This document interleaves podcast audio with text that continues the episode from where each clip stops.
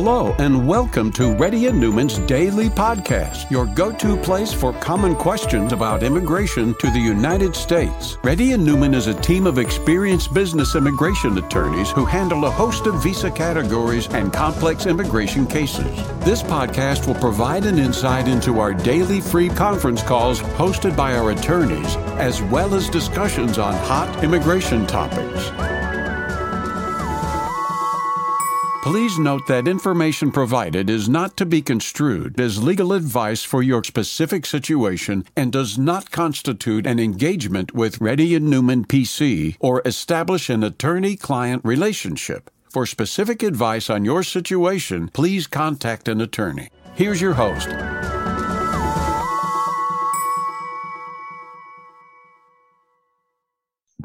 Hello, my name is Rebecca Chen, I'm a, I'm a partner with Reddy and Neumann, and I'll be doing the conference call for today.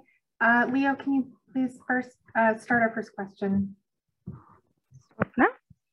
Yeah, hi, uh, Rebecca Chen. Uh, first thing is, um, I applied for EB3 and I applied in EB2 as well for refiling. I received uh, at EAD and AP of EB3 one. Uh, is it good to go on uh, EB3 payroll or on H1 for to go to the country, uh, home country? So did you say that you refiled a new I-485 application in EB2? Yes, but I didn't use, I didn't receive the EAD and AP of them. But I do receive the EAD and AP of EB3. Currently, Right. I am on H1. Mhm. Um, so if you use the EAD AP card that was attached to your EB3, that kind of ties you to that separate I-485 application filed in the EB3 category. So you filed a separate I-485 in EB2, right? Not an interfile? Not interfile, I refiled it. Okay.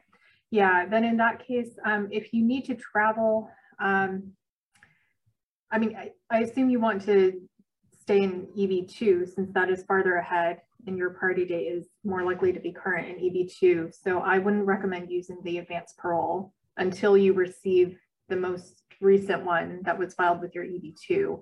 If you need to travel before you receive the second EAD AP card, um, I would recommend doing so in H1B and getting the visa stamp if you need to.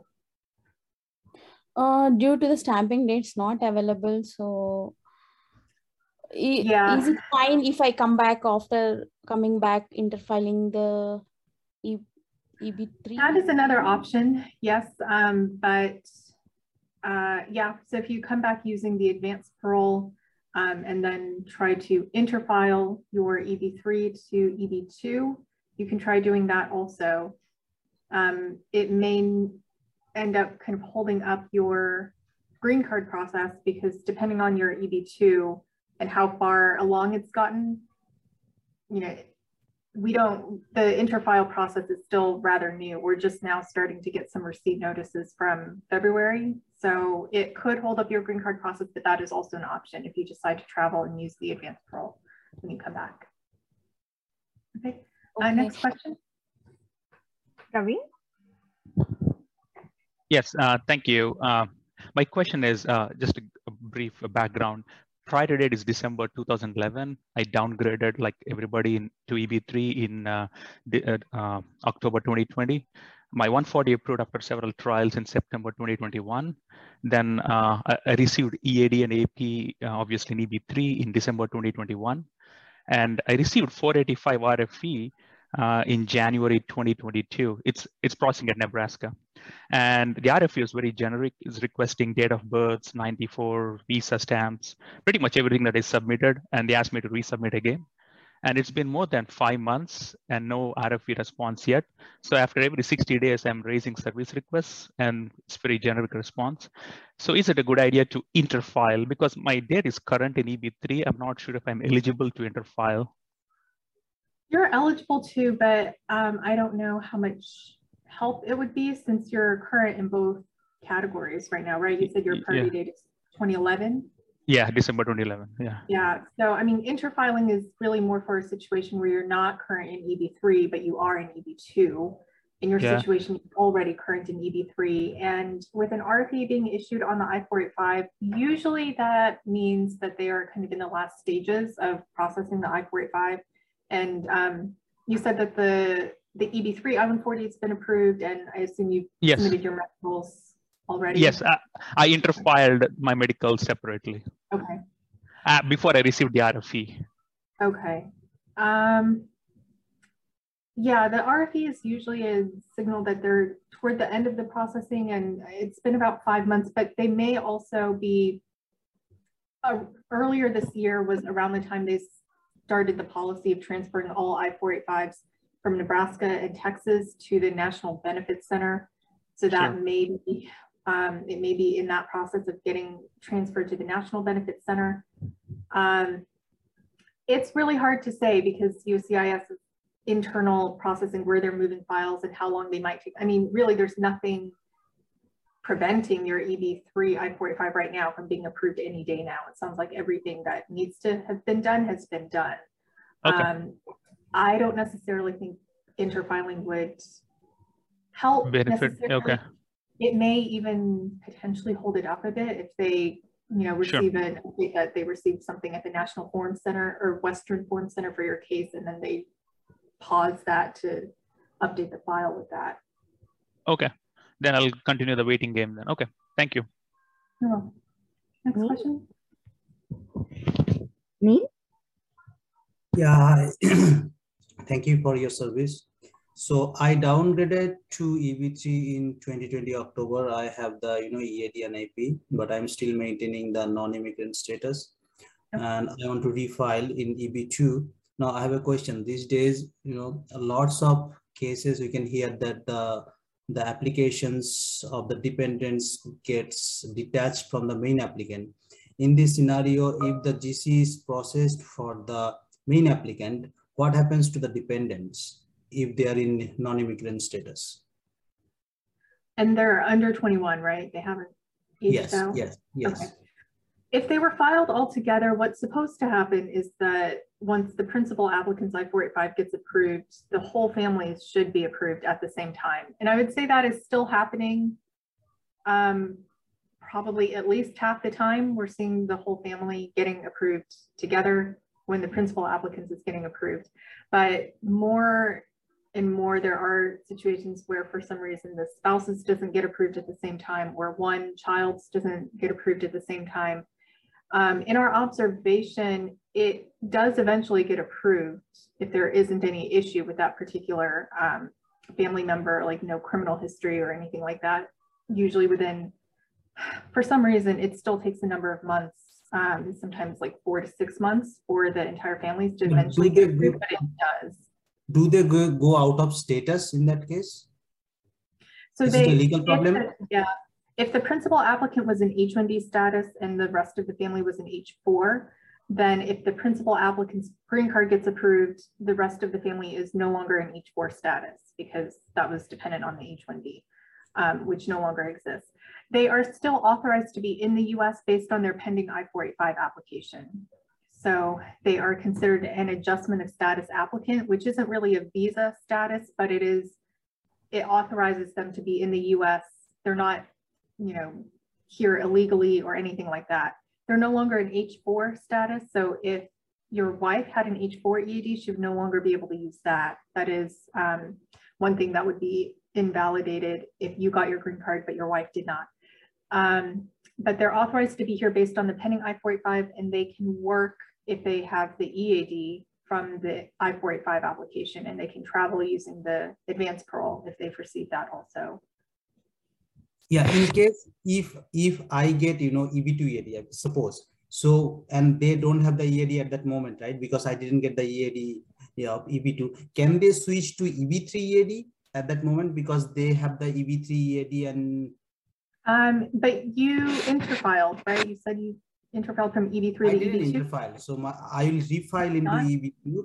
I have the EB3 EAD and advanced parole, but uh, my priority date is you know uh, October 2014. So I'm thinking of refiling in next month or you know. So if the date advances, Okay.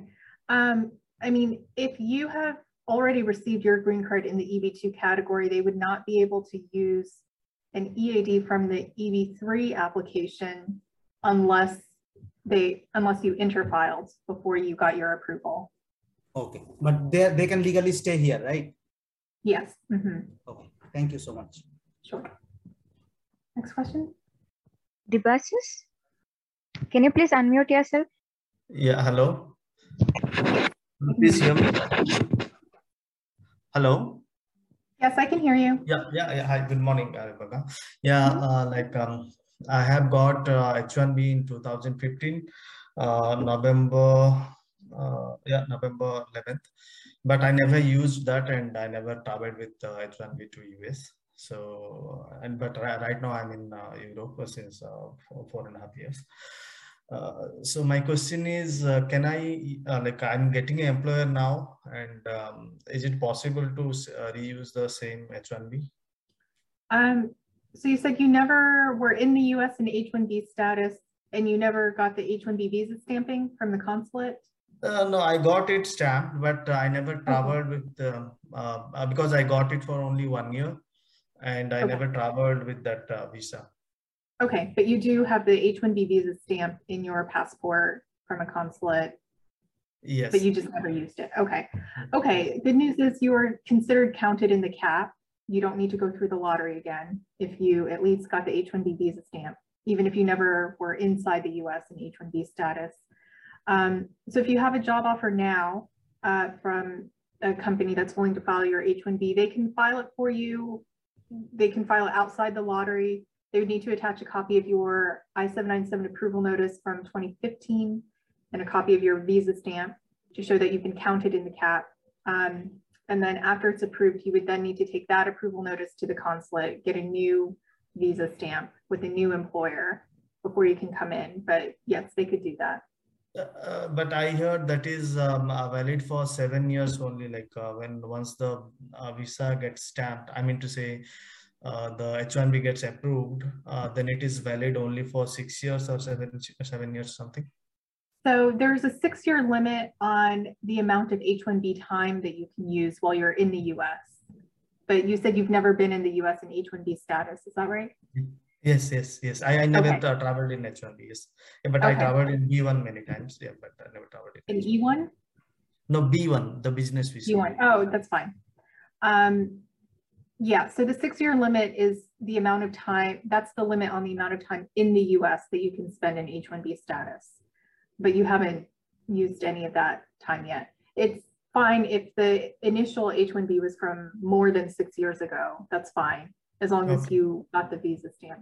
So yeah, your employer should be able to file for you now. Uh, okay, and sure, this full three years. Mm -hmm. Yeah, and one more question is like, um, uh, see, I was a, I'm an Indian citizen, but I'm about to get uh, Swedish citizen now. So, is there any like uh, benefit? Um, like, I did not go through the lottery if I reapply again because my wife. You don't is, have to go through the lottery anyway because you've already been counted in the cap. Uh, no, it's not for me. It's for my wife. So okay. she's uh, going to get the, the Swedish citizenship now.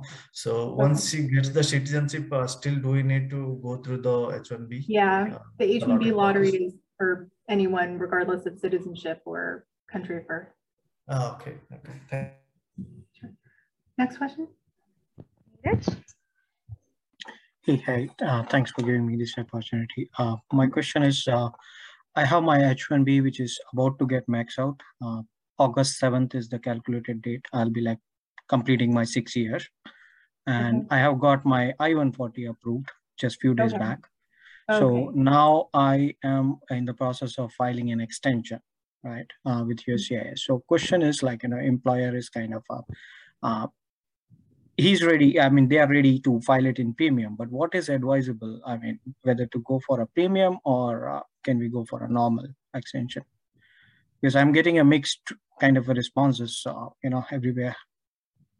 Either way is really fine, actually. Um, okay. As technically the main requirement for the extension to be considered filed on time is as long as it is filed before your current I-94 expires. Mm-hmm. So it can be ending after your current status expires as long as it was filed on time. That's the only real requirement from there, um, it's a matter of kind of preference. I would say most people sort of prefer to get the extension approved before their current I-94 expires, Expires, just yeah. in case, worst case scenario, if it's denied for some reason. I would say most extensions now don't really get denied ever since kind of the new administration, they mm-hmm. reinstated the deference policy where if you were working in the same position essentially with the same employer, it's a just straightforward extension. For the most part, we don't really see RFEs or anything like that anymore. So I would say the likelihood of it getting denied are pretty low, but if you want to be really safe and try to get the extension approved before August, before your current one expires, that's always safest so that you have time to refile if absolutely necessary. Um, so if they're working on the extension application right now and getting ready to file it, I would say in regular processing, there is still some possibility it can get approved by August. Actually, we've seen some extensions being approved within two, three months, sometimes mm -hmm. even two months. So there might be enough time for it to get approved, but it's definitely not guaranteed. Right. Um, if you want to guarantee an approval before your current one expires, I would recommend premium processing. Okay, sounds good. Thank you. I appreciate it. Sure. Next question. Ahmed. Hi, uh, thank you uh, for providing this service, uh, mm-hmm. Rebecca. Uh, my question is like, uh, my priority date is October 30th, 2015 in EB2. Um, my wife is traveling uh, in the in this year September because she didn't went to India since last five years, and she got her visa on September 8th as a Dropbox. So we were quite confused that uh, do we need to travel, uh, you know, at this time? Because if if in the new fiscal year the the date gets current, you know, um, mm-hmm. so it's quite a confusion for us. Um, yeah, definitely. If the, I mean, we don't know for sure what the party dates will do in October or what the visa bulletin do will, will do in October. If there is forward movement. We don't know by how much. Um, if it is a situation where your priority date does become current in October, we would usually find out by mid-September because the government always publishes their visa bulletin for the next month, kind of in the middle of the previous month.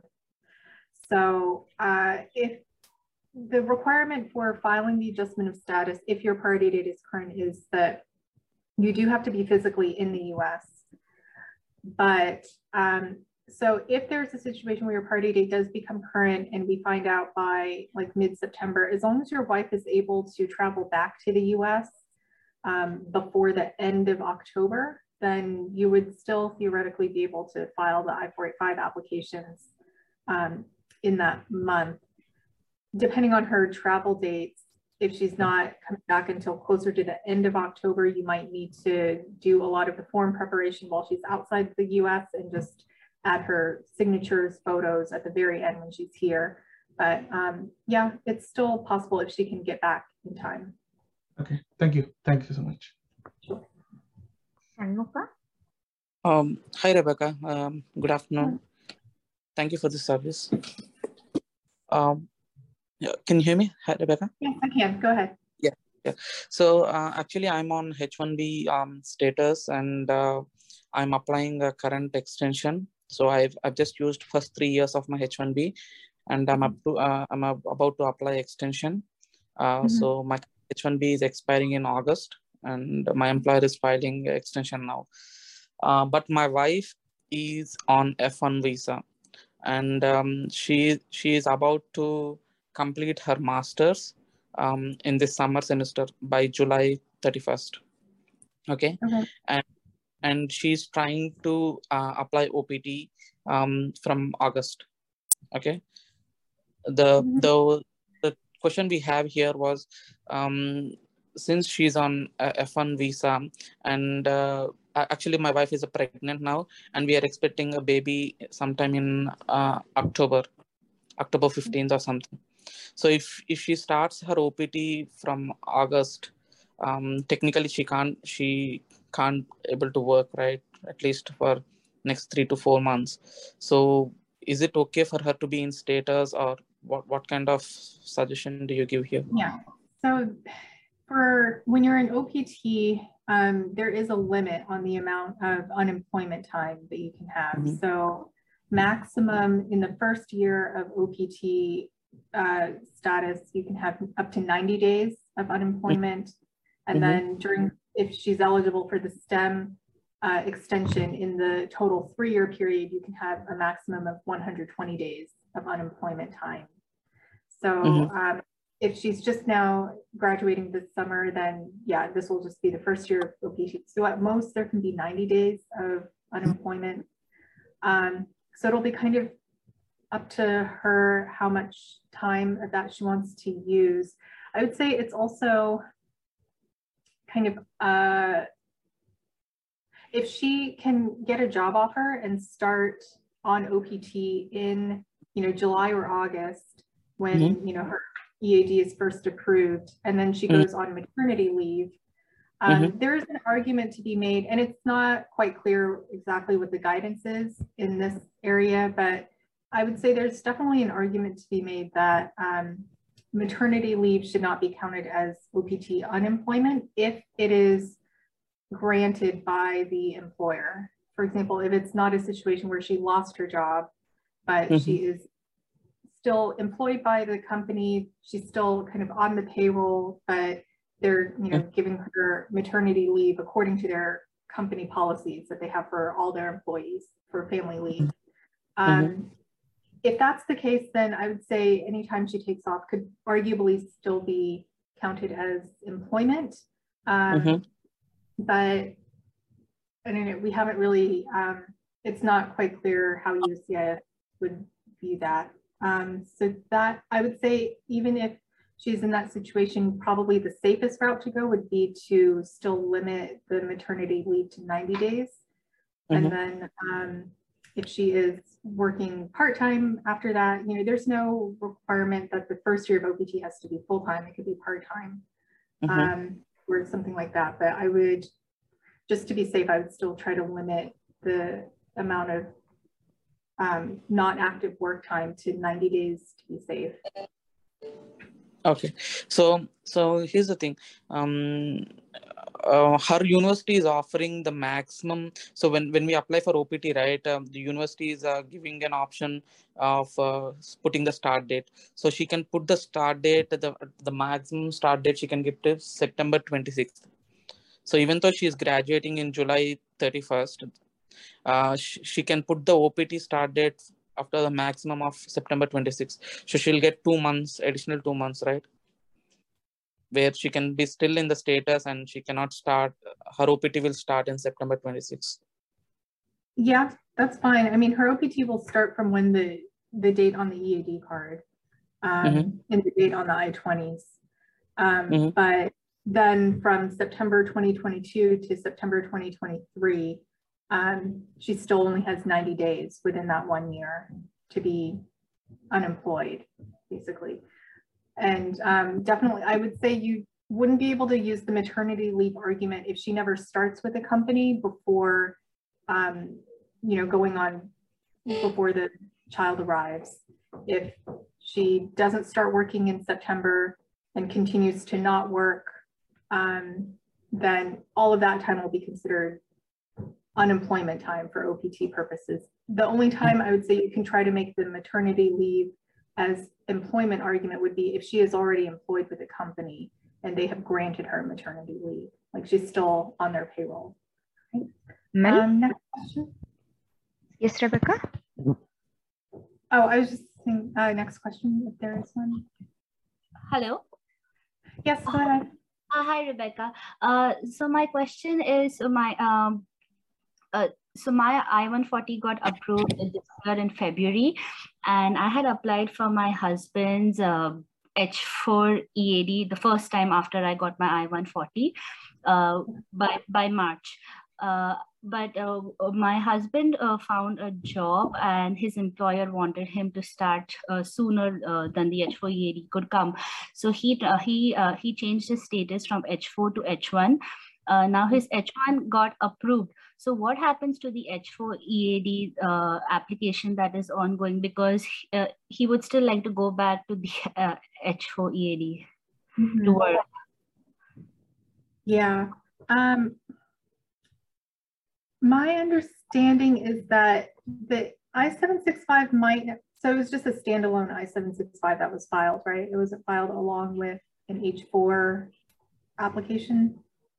No, because he was already on H4. Uh, and then when my I-140 got approved, we applied for the H4 EAD first time. I-765 on its own, okay. Um, yeah, I am not sure if USCIS in their records, if they would, you know, when they, by the time they get to his I-765, I don't know that whoever is reviewing his file would be aware necessarily that he has since changed to H-1B status. If they are aware that he has since changed to H-1B status, then the I-765 application will probably be denied.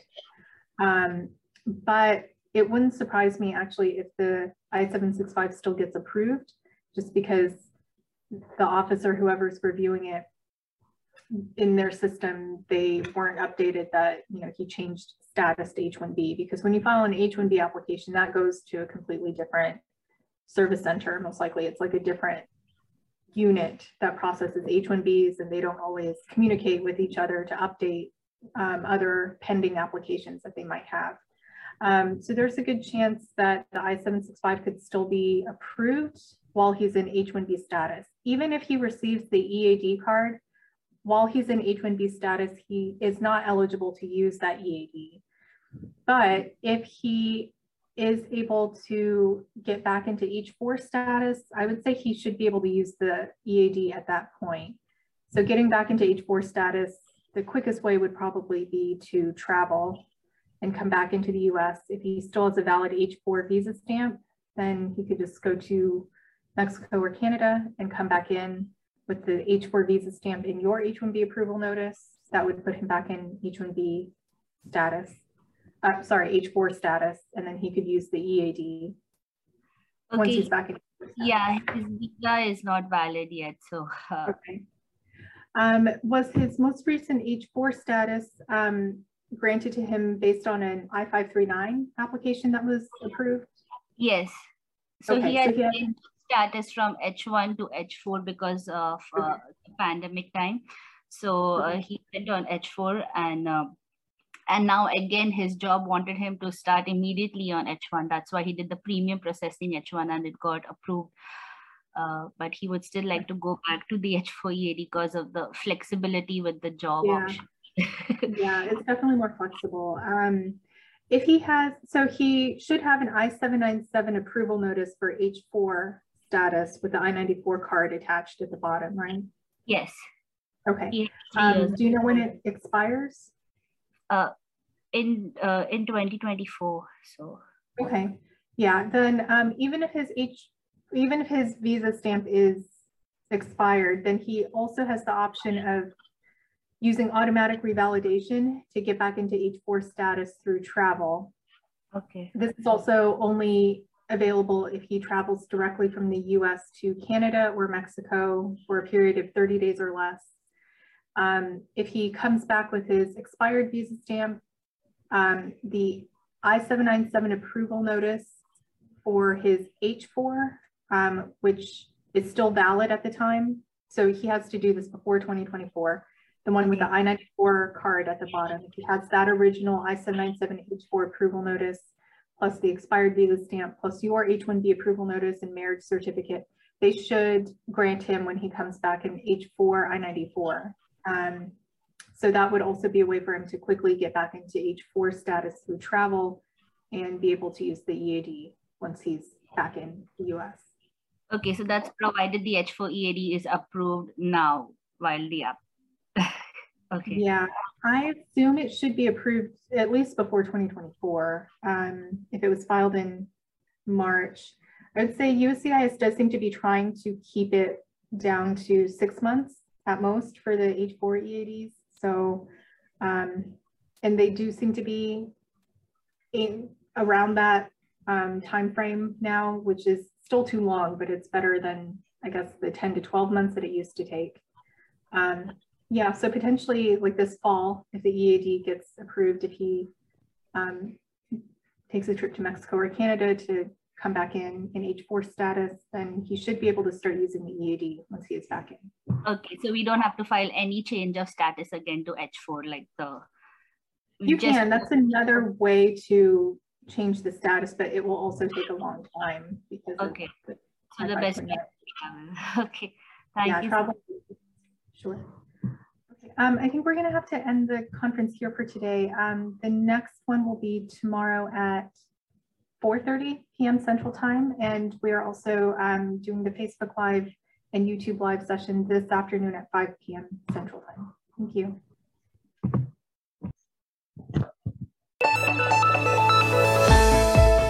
Thank you for listening to Reddy and Neumann Daily Podcast. We sincerely hope that you've taken something valuable out of it. Don't forget to subscribe and leave us a review. For more information or if you want to make an appointment, check out our websites rnlawgroup.com and immigrationgirl.com. Have an awesome day.